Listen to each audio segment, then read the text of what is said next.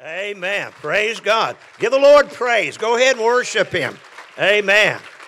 Hallelujah. Praise God. I tell you what, that's great worship. Jonathan, man, he's he's one of my favorite. I tell you what, I, he is. Yeah.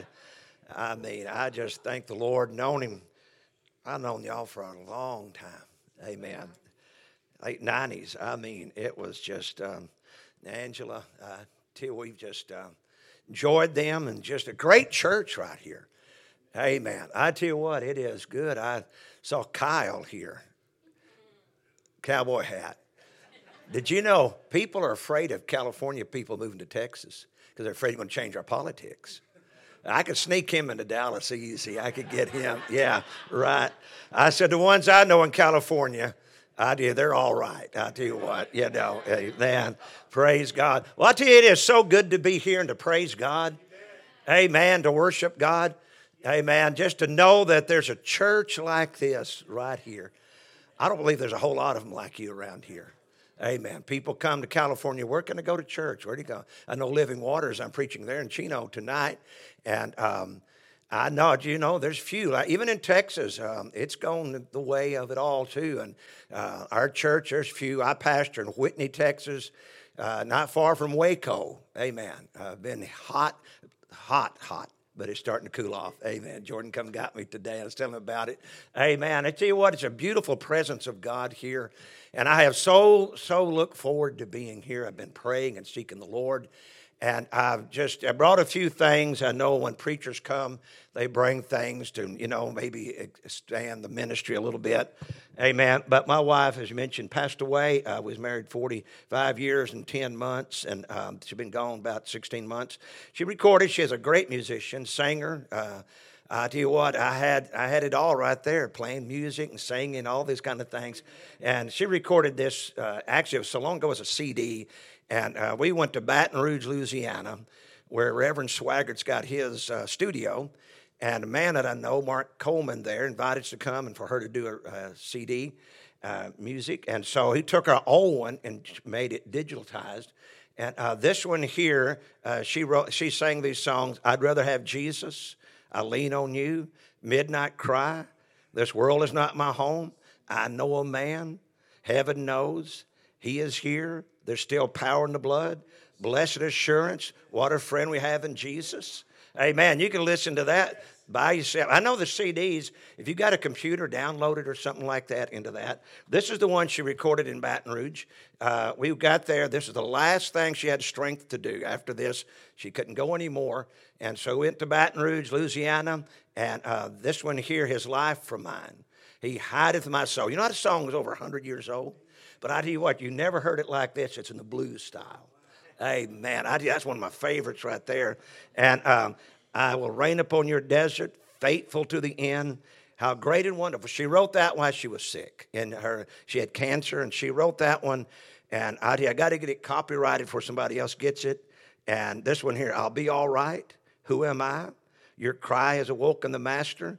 God on the mountain, meeting in the air. That's a melody of music. And so I brought some of these. I hope I got some more at the hotel. And um, in case, and I got a book that I wrote. I wrote some books. And as Jonathan mentioned, some historical, some hysterical, uh, and stuff too in here. Uh, this one here is Help is on the way. Amen. Aren't you glad to know help's on the way? Amen. You can make it if you know Help's on the way. And I tell you what, no matter what you're going through today, God hears your prayer and the help is on the way. Amen. And in this book, I, I did unique here. I took Saul. You know, King Saul's a bad guy in the Bible, but he wasn't always bad. He started out good. And did you know we missed the good things he did? He messed up, but his life's a warning what not to do. But it is showing you how God will vindicate you. You live for God, He'll vindicate you. My titles are Pursuing Donkeys and Finding Your Destiny, The Making of a Leader. Here comes trouble. Don't give up without a fight. Help is on the way and vindicated. And all this stuff is $15 each. And if you want them, they're back there on the table. And um, you can get them at Amazon, but um, I'd rather you get them here if you can until we run out. Amen. Praise God. You can go to iTunes and get her her music, and so uh, we've got it covered there. But praise God. I, I prayed. I've never preached this message before. I didn't pull out something out of the hat. Amen. I tell you what, Jane is here. Jane, where are you at? There she is. You see that lady right there? I met her in Russia in 1992. She translated for me. Amen. I hadn't seen Jane in I don't know how long. And I tell I knew her by her smile. Amen. We had such a great time. We went to Russia in 1992, a year after the fall of the Soviet Union. And uh, Brother Clendennen, as he started to introduce me as, I'd let him. Uh, but you know, we went in there and uh, with him and across the Soviet Union. When I was growing up, there was n- nothing more feared than the Soviet Union. And I told people I'm going to Russia, and they said, Got to watch out for those people over there. I found some of the greatest people on earth. They were prisoners to a system, a socialist, a communist. But I tell you what, the gospel went across that nation. Amen. I preached from Siberia all the way across into that place. We saw, Jane, we saw thousands saved. We would have meetings packed to the house. Everybody come to the Lord. We try to talk them out of it to make sure that they knew. I mean, during those years, we saw, you know, my lifetime, I, I wasn't there in the book of Acts, but that was the next thing to the book of Acts. We saw a move of God that uh, I just thank God that He let me live and let me be part of it. And um, I went and we went and we went to Armenia. Uh, Armenia is a little old country, used to be part of the Soviet Union, and, um, and it was in, close to Turkey uh, Mount Ararat, where the ark landed. We preached all around there and saw amazing things. And I thank God, and we met people, and I preached on divine connection last year, or last week, how much it makes a difference. And I, I thank God for Jane and the ones like her. They, they made it possible uh, for us. You know, I remember we first came to uh, Russia, and some of the translating, the girls had been to England to learn how to speak English. And we come in from the south, and they said, You don't speak English. I think we're not British. Uh, Clendennen said, Oh, we took that and perfected that language, you know. But uh, they did great. They made it possible. They were our mouthpiece over there. We were able to preach across there. And uh, I you what, uh, just in God's economy, how that there are tens of thousands that are in the saved, many of them in heaven now because of the gospel. It's a good gospel. Amen. I thank the Lord. I thought of the scripture leaving the room this morning where Paul said in Philippians chapter 3, I press toward the mark. Amen. I've got a lot behind me, but right now it's, it's memories. But right now, from here to the rapture, or if I die, that's what matters. I got to make this part count. This is what matters right here where you're at from now, not just the, the things that have happened to you, but where you're at, press, keep pressing forward. It's like that man in that race leaning forward and keep going. This is the most important because it's the end. This is from the rest of your life on is the most important part. Amen. I'm going to read out of the book of Galatians. Pastor, thank you again for having me. And uh, Galatians chapter 1 in your Bibles. And I want to preach on this title, God's Salvage Yard. Amen. God's Salvage Yard.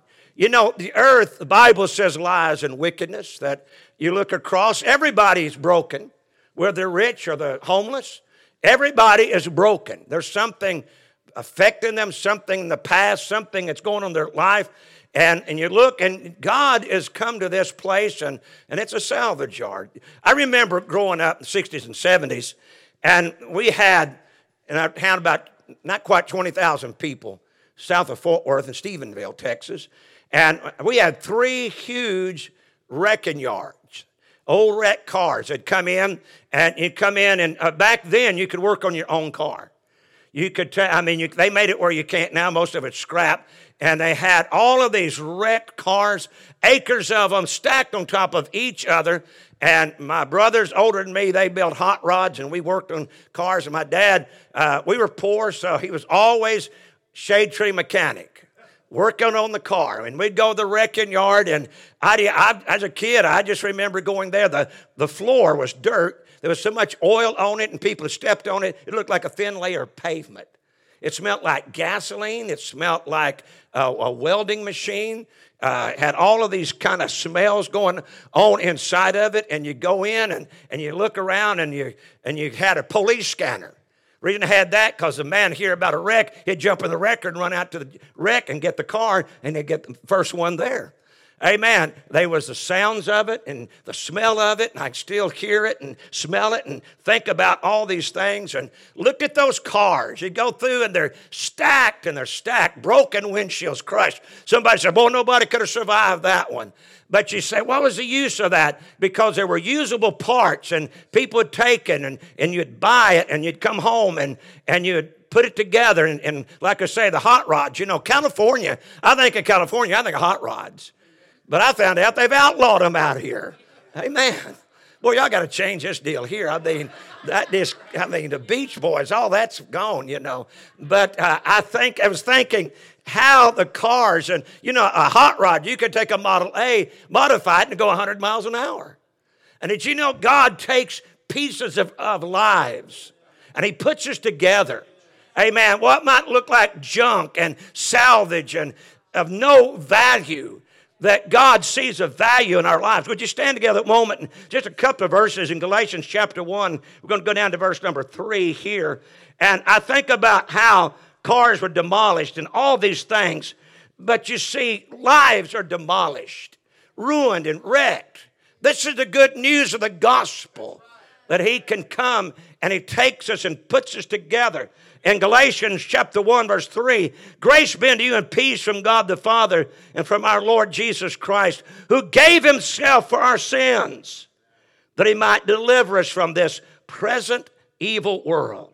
I want to read that again, verse 4 Who gave himself for our sins, that he might deliver us from this present evil world, according to the will of God and of our Father. To him be glory forever and ever. Amen.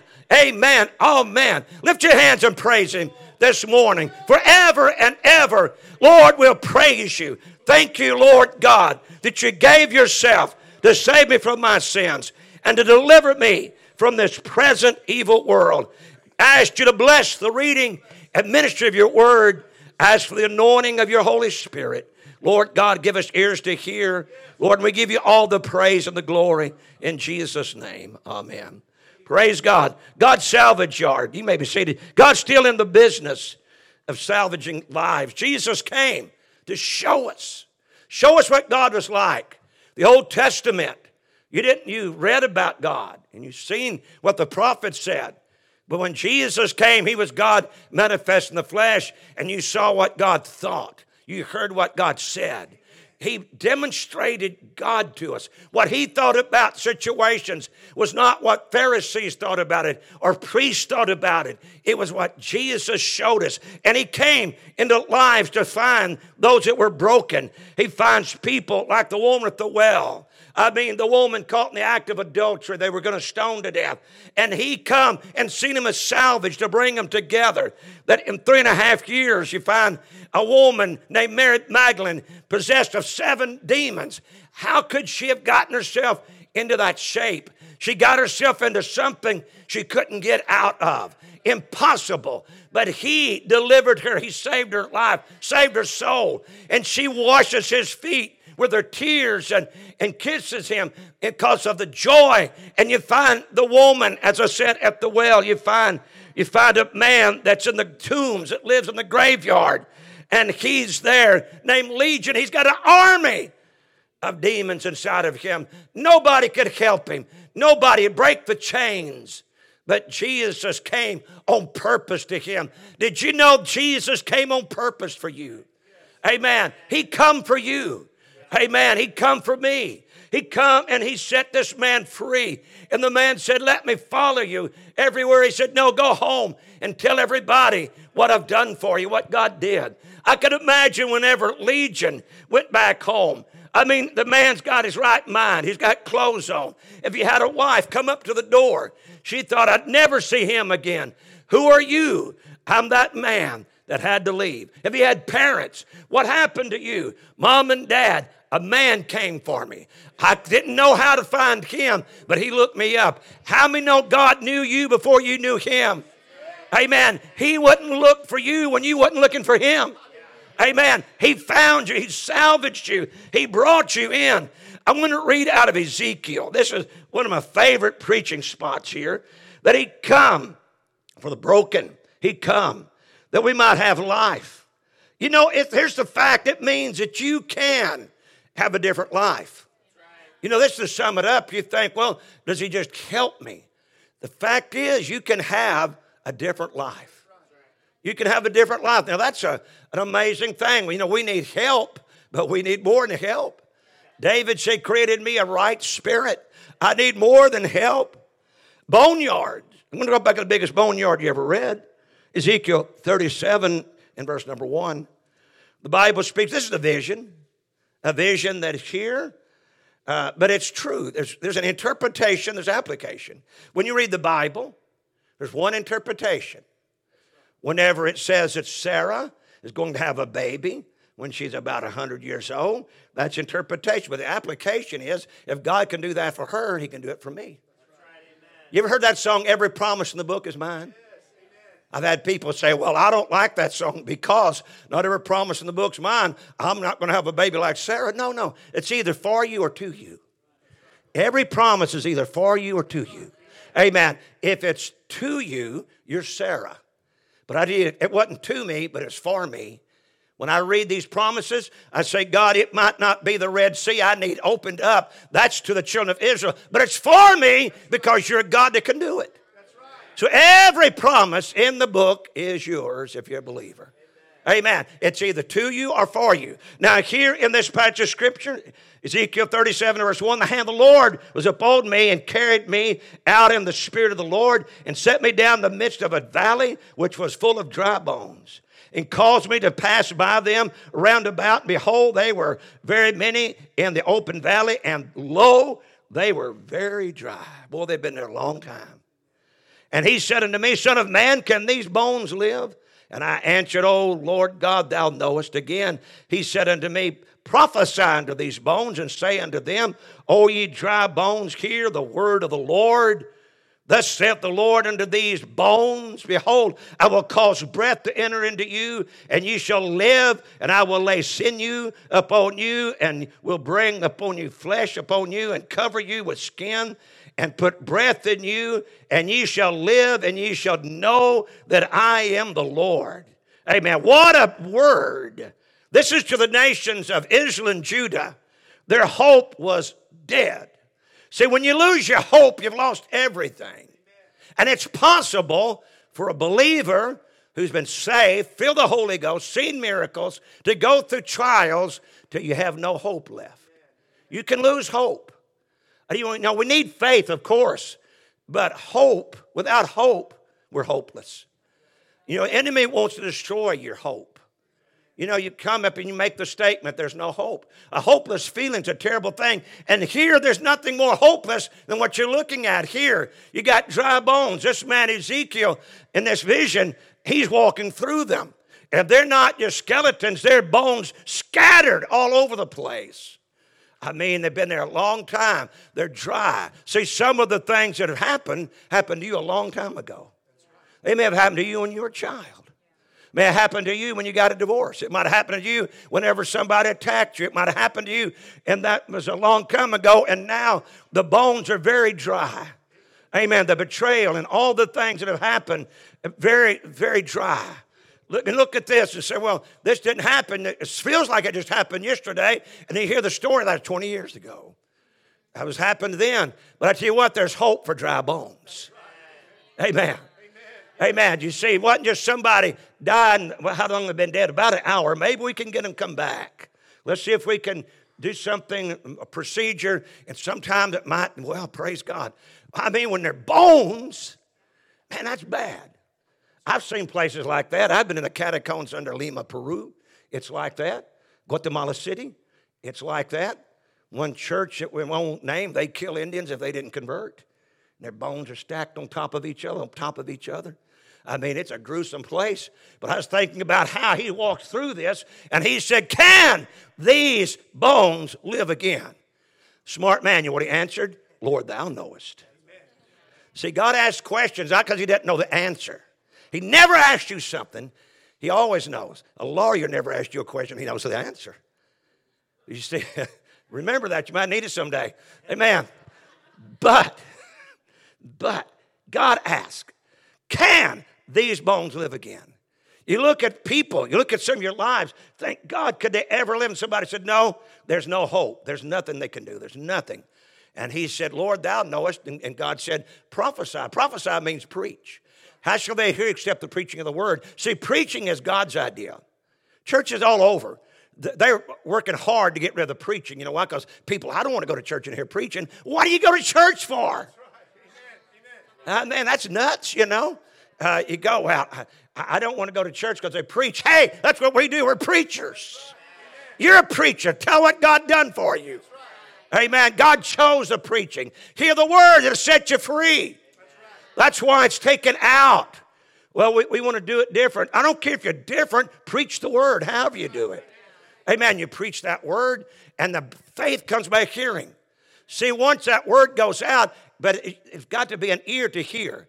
God's got mouthpieces, but then the Holy Spirit will open your ear, and you say, I've heard that a million times, but I just heard it. And when you hear, not with your ears only, but with your heart, then you get saved. For the heart, man believes unto righteousness, and with the mouth, confession made unto salvation. I've never been an atheist.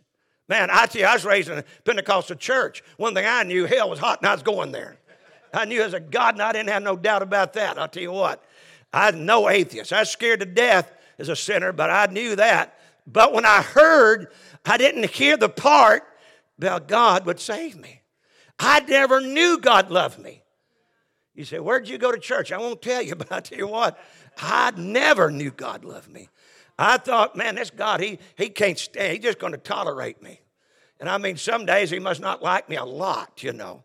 I didn't even know he wanted me. But did you know God wants you? God wants you to make it. How many of God wants you? You say, He wouldn't want me. He wants you. And He wants you to make it to the kingdom of God. I mean, how much more can He prove that than that Jesus came, died, rose again? I mean, you know, see, well, nobody wants me. Well, that doesn't matter as long as you know God wants you. Now, let's get back here, these dry bones. I mean, they're dried up. They're dried up life. And I'm still going to read out of Ezekiel, but I'm going to go over to 1 Peter chapter 5 and just talk there a minute. You preach the word, and if somebody hears it, you know, I've been preaching a, a long time, as Pastor said. And uh, people have asked me, said, well, maybe you ought to stop now that everything's happened and maybe I, I can't quit. Amen. Won't you sell out and just go? I, I can't.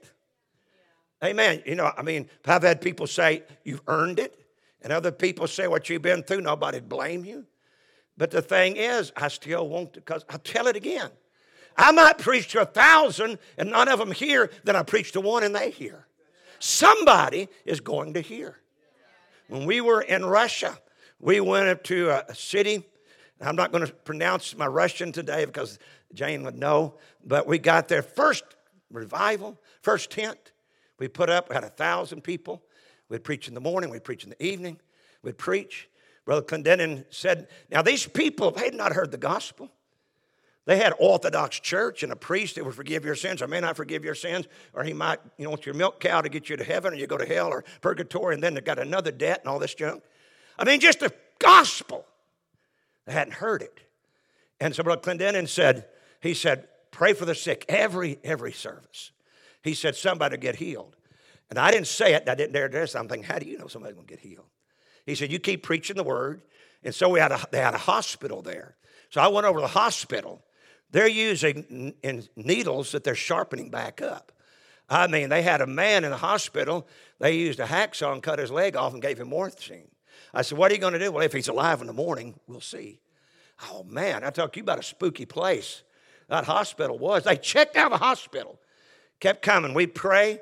I mean, it, it, was the summertime, so it was daylight. 11 o'clock, it was as light as it is here. People kept coming, kept coming. We'd pray for them, pray for them, and then we'd have testimony. I mean, one after the other. They had, everybody there had a headache, probably nuclear leaks of some kind, I don't know. One girl had scoliosis, a crooked spine. I laid these hands on her, and God straightened her spine straight out. How? God, hearing the word preach, preach, preach every time. Amen. They were Soviet soldiers came. I mean, one, I guess he had a lieutenant or something, a young man came in the service and he sat there, full uniform, and he got saved the first time I preached. And I said, Bring somebody with you. And he ordered all of his men to come to church. I mean, and so they're there. And I tell you, uh, that young Soviet, uh, I think uh, Afghanistan, or one of the wars that they were in, all getting ready to go. And I he got saved. It was such a testimony. And I, I, I called him a Cornelius, the centurion. And how that, that, that young man was saved and hearing the gospel, it so changed everything about him.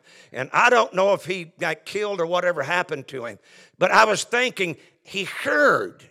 You see, these bones, they're dry, they're dead, they're old.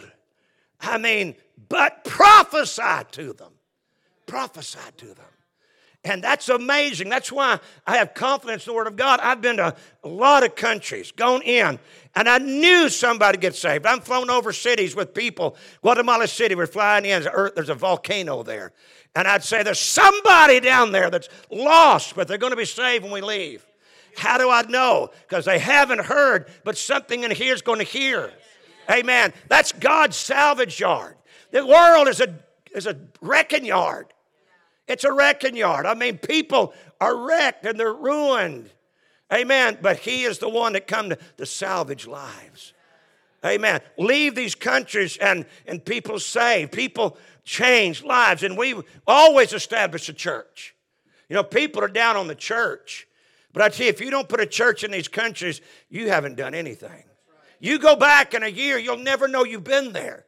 But we would always start a church from those students. Amen. We'd start a, stu- a church. Let me get in the scripture. First Peter chapter 5. First Peter 5 and verse 6. Humble yourself, therefore, under the mighty hand of God, that he may exalt you in due time.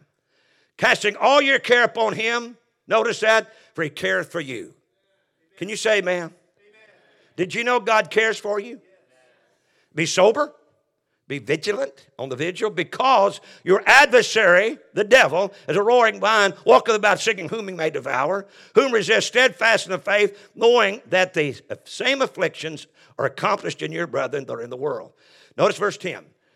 But the God of all grace, somebody say, all grace, who hath called us unto his eternal glory by Christ Jesus, after you have suffered a while, make you perfect establish, strengthen, settle you.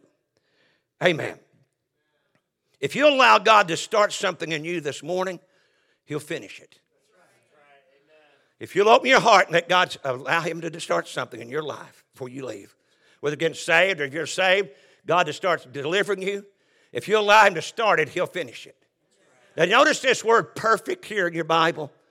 How many notice I read perfect? Oh, don't read that word. No, want, you, you got to understand this word in the Greek.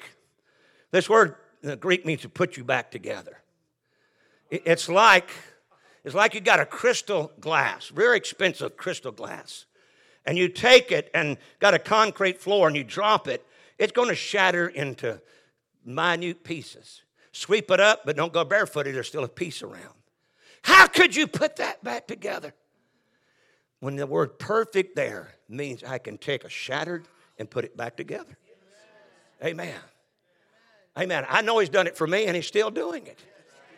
Amen. After, after you've suffered a while, I told the Lord the other day, hey, Lord, I've suffered a while. I'm ready. I'm ready. Amen. Praise God. You know, Jesus talked about those in the grave will hear his voice and come alive. Do I believe this can happen? I'm believing for eternity. Amen. Amen. I see what, it's got to work. It's got to work now. Or it's hope. I don't have much hope then. If I can't get it to work now, how do I know it'll work then?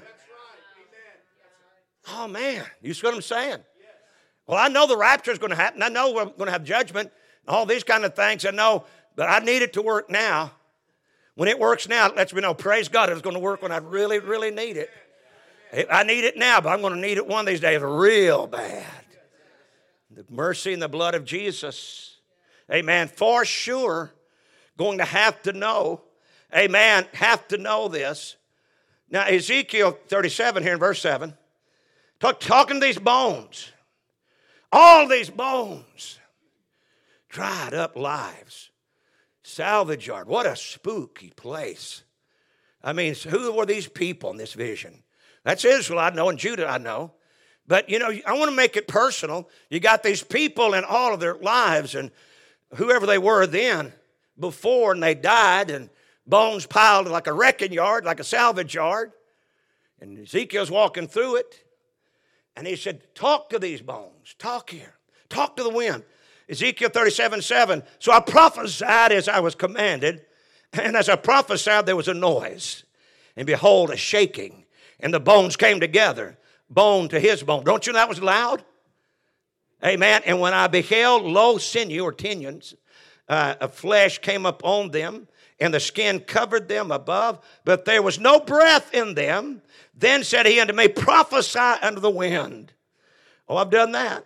Prophesy, son of man, and say to the wind, Thus saith the Lord God, Come from the four winds, O breath, and breathe upon these slain that they may live. So I prophesied as I was commanded. He commanded me, and the breath came into them, and they lived and stood up on their feet, an exceeding great army.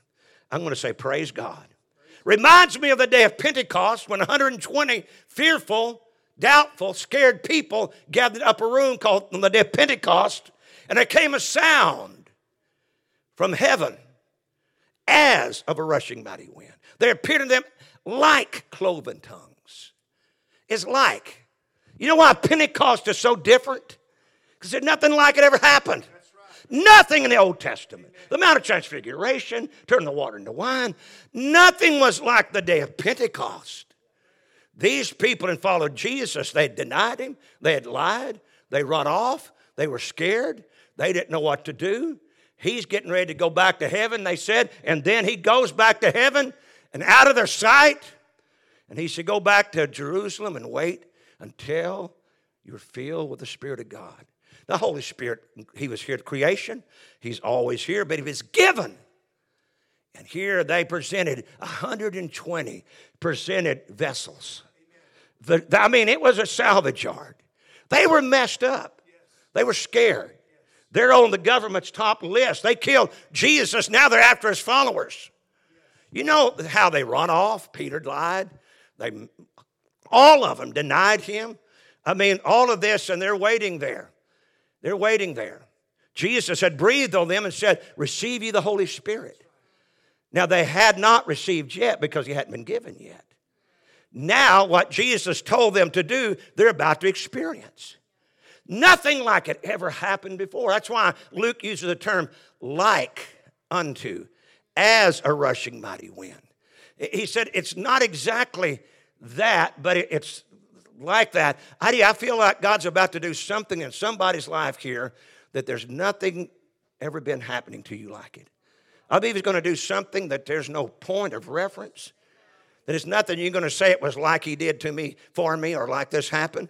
I believe for myself, and as I was praying this message, I believe somebody here that God's going to do something, and it's unlike anything you've ever experienced in your whole life. How many let God do that? Amen. It don't have to be like 10 years ago. It don't have to be like last year. God, I, I'm here, and so they're filled with the Holy Ghost.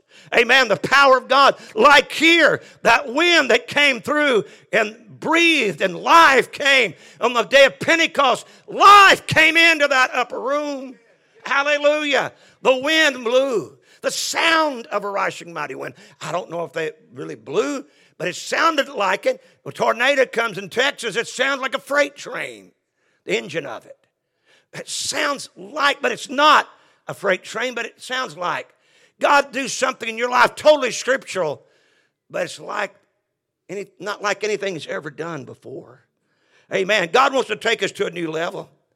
Amen. Holy Ghost makes us alive. I want to turn, I got a couple of scriptures. Another Old Testament, Jeremiah, chapter 18. You know, I've, I've learned, I'm he's still learning. Amen. Um, one man said he got his education completed when he got out of college. I've never quit learning. Amen. Um, it's a constant thing with Christ. You, can be in this. You can be in this. I'm still talking about the dry bones. I'll get back to that. We're just kind of jump around the Bible. All right, it's all right. Amen. Amen. I know the professor at the seminary okay, can't do that. Well, don't tell him anyway, okay? Amen. But I, I, think about how God takes us and, and molds us. And I've had people say, You're not the same as you were. I'm not.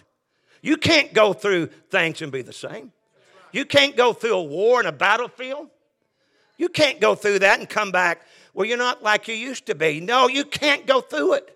I found out it's not just soldiers that have been watching their buddies die. When you watch your wife die with cancer, it does about the same thing to you. When you lose a child, it does something to you. When you've been falsely accused, when you, whenever, it does something to you. Amen. It changes. Well, you're not like I was. I'm, I'm not. I, I probably got more compassion than I ever had because I need mercy. Amen. You know what mercy is? You're not getting what you deserve. Grace is you Grace is getting what you don't deserve. Grace is getting what you don't deserve. Mercy is getting what you don't deserve. Let me say that. See, if you, I mean, I'm, I'm, you don't want to take this out of the CD. Oh, it's live anyway. But you think about it, you have mercy. Uh, you know, people say, "Give me what I deserve." Mercy would be you not getting what you deserve. Grace would be getting something I never deserved. The goodness of God. That got it down. Okay. Amen. You understand what I'm talking about? So we need grace and we need mercy. Amen. Amen. We need both of that. Boy, that college seminary guy's going to get after me bad. He's probably already laughed and turned the te- television off, but that's okay. Amen. You're listening, but you go, you go by and you, you think about how that God, all through the Bible, has types, shadows. And you know, the potter's house. Go to the potter's house, Jeremiah. We are the clay, and he's he's the master. We're in the pot, he's the potter, we're the clay. Amen. He's molding us and shaping us. I mean, uh, constantly. You know, as long as you stay pliable and soft, He can keep changing you. It's when people get hard and they break and they go to potter's field. I mean, they're, oh, broken pottery. You know, one of the things about broken people's lives, you got to be careful when you mess with their lives because you can get cut on the pieces. You see what I'm saying? Some people go right after you. If you're going, going through something, you're broken, boy, they pounce on you. They, they I mean, they, they see you taking this bad. I mean, they didn't come to help you, they come to work you over pretty good. But you see, you don't want to touch those spot, spots, those broken pieces. But God can put us back together. And I looked at this clay, this clay here in Jeremiah. Just one verse, I'll tell you the rest. Jeremiah 18 4. He says, and the vessel that was made of clay was marred in the hand of the potter. So he made it again, another vessel, as seemed good to the potter to make it. Amen. That's, that's us. He's molding us and shaping us and all of this. And then, you know, the touch of the potter's hand, probably his thumb. He says, right there, there there's something not right. There's, there's a spot here. And what does he do? Throw it away? Does he throw it away? No. He makes it again. He might have to smash it down and start it over again. But I thank God he didn't throw the clay away. Can you say amen? Praise God. Amen. Let's go on here in Ezekiel. Amen. I just want, I read that this morning, so I'm going to put that in there. Amen. That valley, valley bones here. This valley of bones. This is was fulfilled in one sense in May the 48, 1948, whenever Israel became a nation again. Everything taken. You know, Valley of Dry Bones to me represent when it seems everything is lost, everything's gone away from you. Your old life, as you knew it, is gone. But it's also let me know life can come back around. I look, and my life as I knew it is all gone. All of that's gone. I had a good life, very good life. I'm thankful for what's left, but actually, not much of uh, any of it. You know, uh, the vision here is true. Everything in life can be taken from you, but God's got a way of bringing it back around. Amen. When Jesus came walking to them and walked with them three and a half years, he did things they'd never seen anybody do before. They'd never seen it. You know, when manna fell from heaven, you know what manna means? Somebody said bread. It don't mean bread. Manna means what is it? What is it? They had never seen that. Pick up that manna. What are you picking up? I don't know. What is it? I don't know. I need it. But I tell you what, he does things, and I'm excited God's going to do things I don't know. Amen. Amen. Praise God. Ezekiel here, still in 37th chapter. You with me? Amen. Amen. Go down to the 11th verse of this. Then said he unto me, Son of man, these bones are the whole house of Israel. Behold, they say, Our bones are dried and our hope is lost. Oh, that's people today, isn't it? We are cut off from our parts. I mean, the leg bone wasn't close to the ankle bone. Everything's lost, scattered. Therefore prophesy and say unto them, Thus saith the Lord God, Behold, O my people, I will open your graves and cause you to come out of your graves and bring you into the land of Israel. And ye shall know that I am the Lord, which have opened your graves, O my people, and brought you up out of your graves, and shall put my spirit in you, and you shall live, and I shall place you, notice this, in your own place in the land, in your own land. Then shall you know that I, the Lord, have spoken it and performed it, saith the Lord. Notice here, I'll open the grave, open this grave. And he said, I'm only God can do that. And, and I know that'll happen at the rapture. Amen. The dead in Christ shall rise be caught up together with him in the clouds. Do we ever be at the Lord? But I tell you what, there's people living emotionally in graves. Amen. When I was 20 years old, I heard an old Baptist preacher in Abilene, Texas. His name was Vance Havner. I was 20. He is, I had toward 100, I'm sure he looked like it. Many people, he said, are in a rut. And a rut is nothing but a grave with both ends kicked out. Then did, old guy had some thoughts.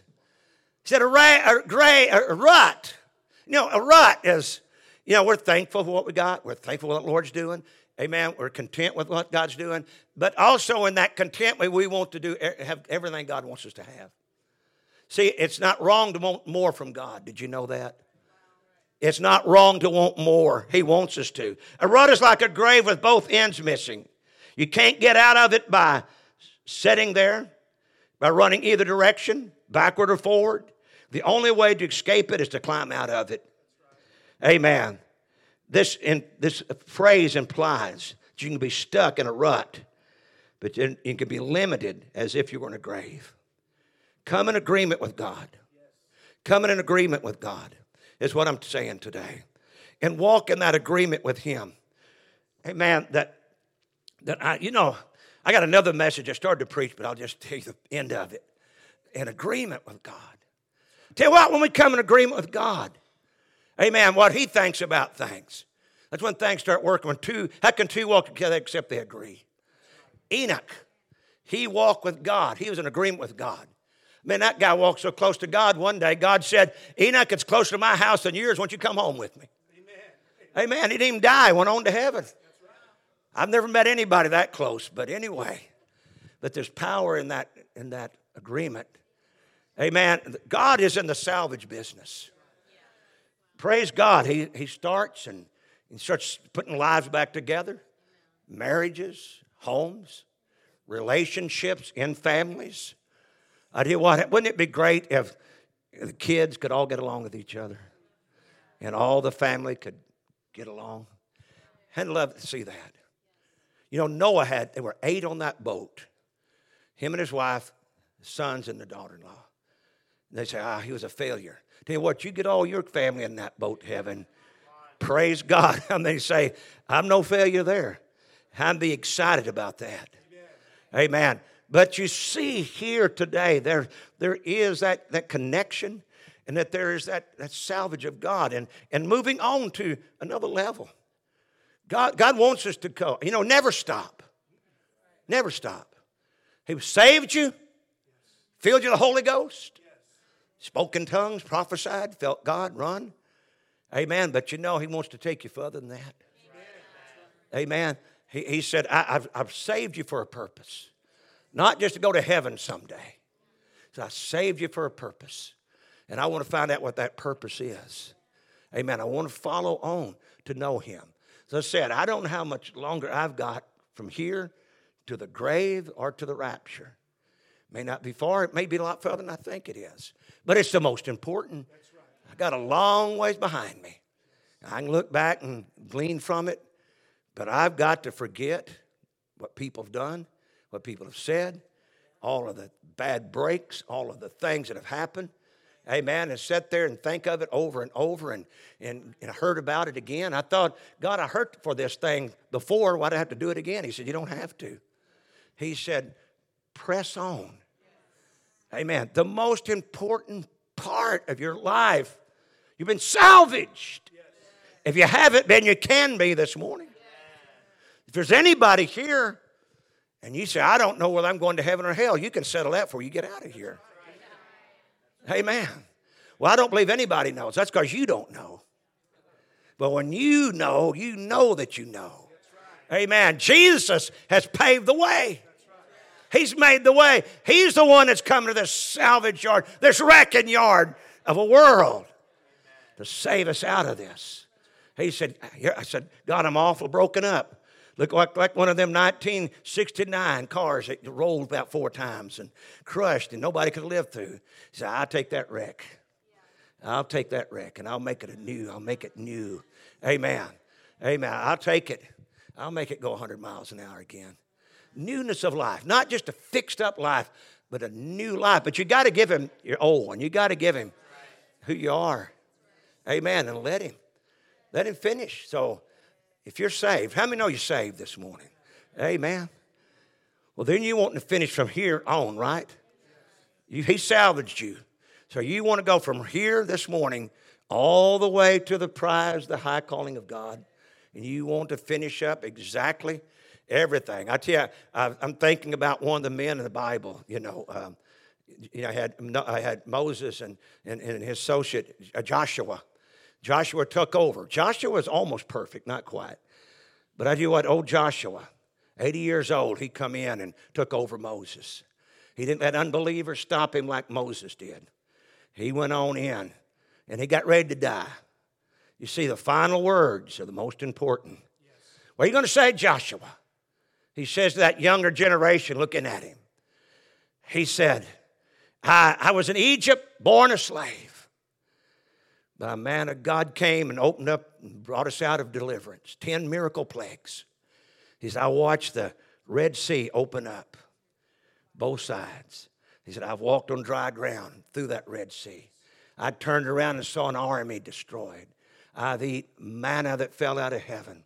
Amen. He said, I walked 40 years with unbelievers. But I went into the promised land. And he said, Not one good promise God gave to Moses failed. How many like to check out of here without one promise not been filled? I mean, every, every promise He has for your life. You got through. Any promises left? That's all of them. Well, I'm ready to go. Amen. Would you lift your hands and praise Him with me this morning? Let's all stand together. Lift our hands and praise Him here today. Hallelujah. Praise God. I thank you, Jesus. God, salvage yard, that's us today.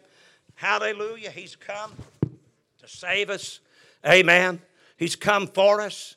Amen. I'm going to pray. We're going to do let God do a work.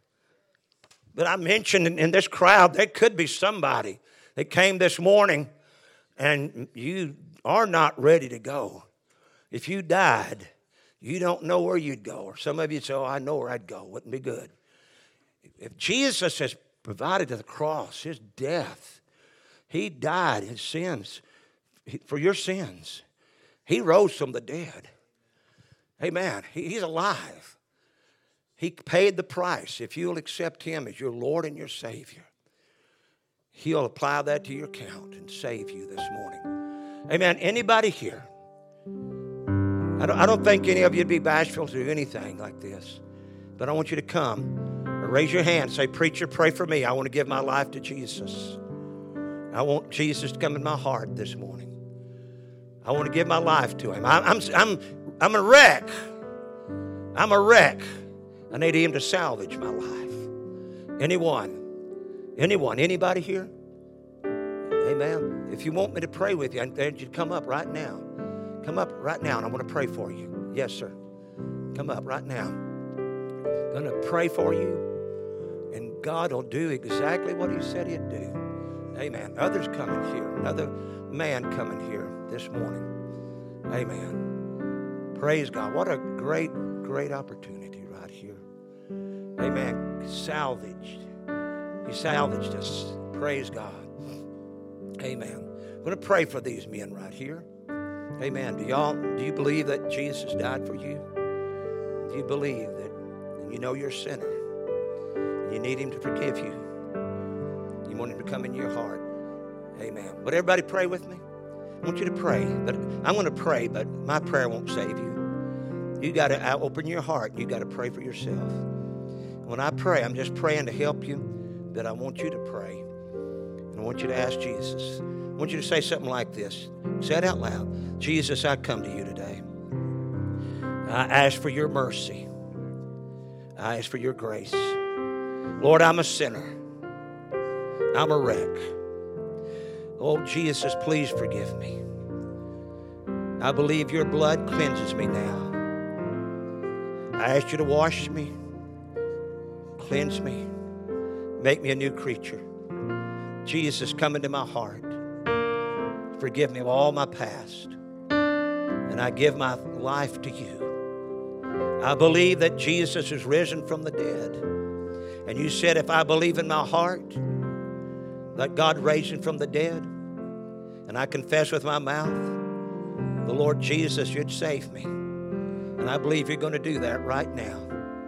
And I ask you to do it for me in the name of Jesus. Amen. Father, I just pray for these men that have come up today. Lord God, we're wrecks. We're the salvage heap of life. I pray for them as they've responded to not me, but the Holy Spirit. And Lord God, I ask God's grace. So cover them. Lord God, that they would know without a doubt when they leave this place that their names are written in the book of life. Heavenly Father, I pray for them today. And Lord God, I pray your Spirit to lead them from this point all the way, either to the grave or the rapture. And Lord God, your hand to be upon them. I pray that this church would rally around them. And Lord God, be their strength and help them. Lord, I thank you to do it in the name of Jesus.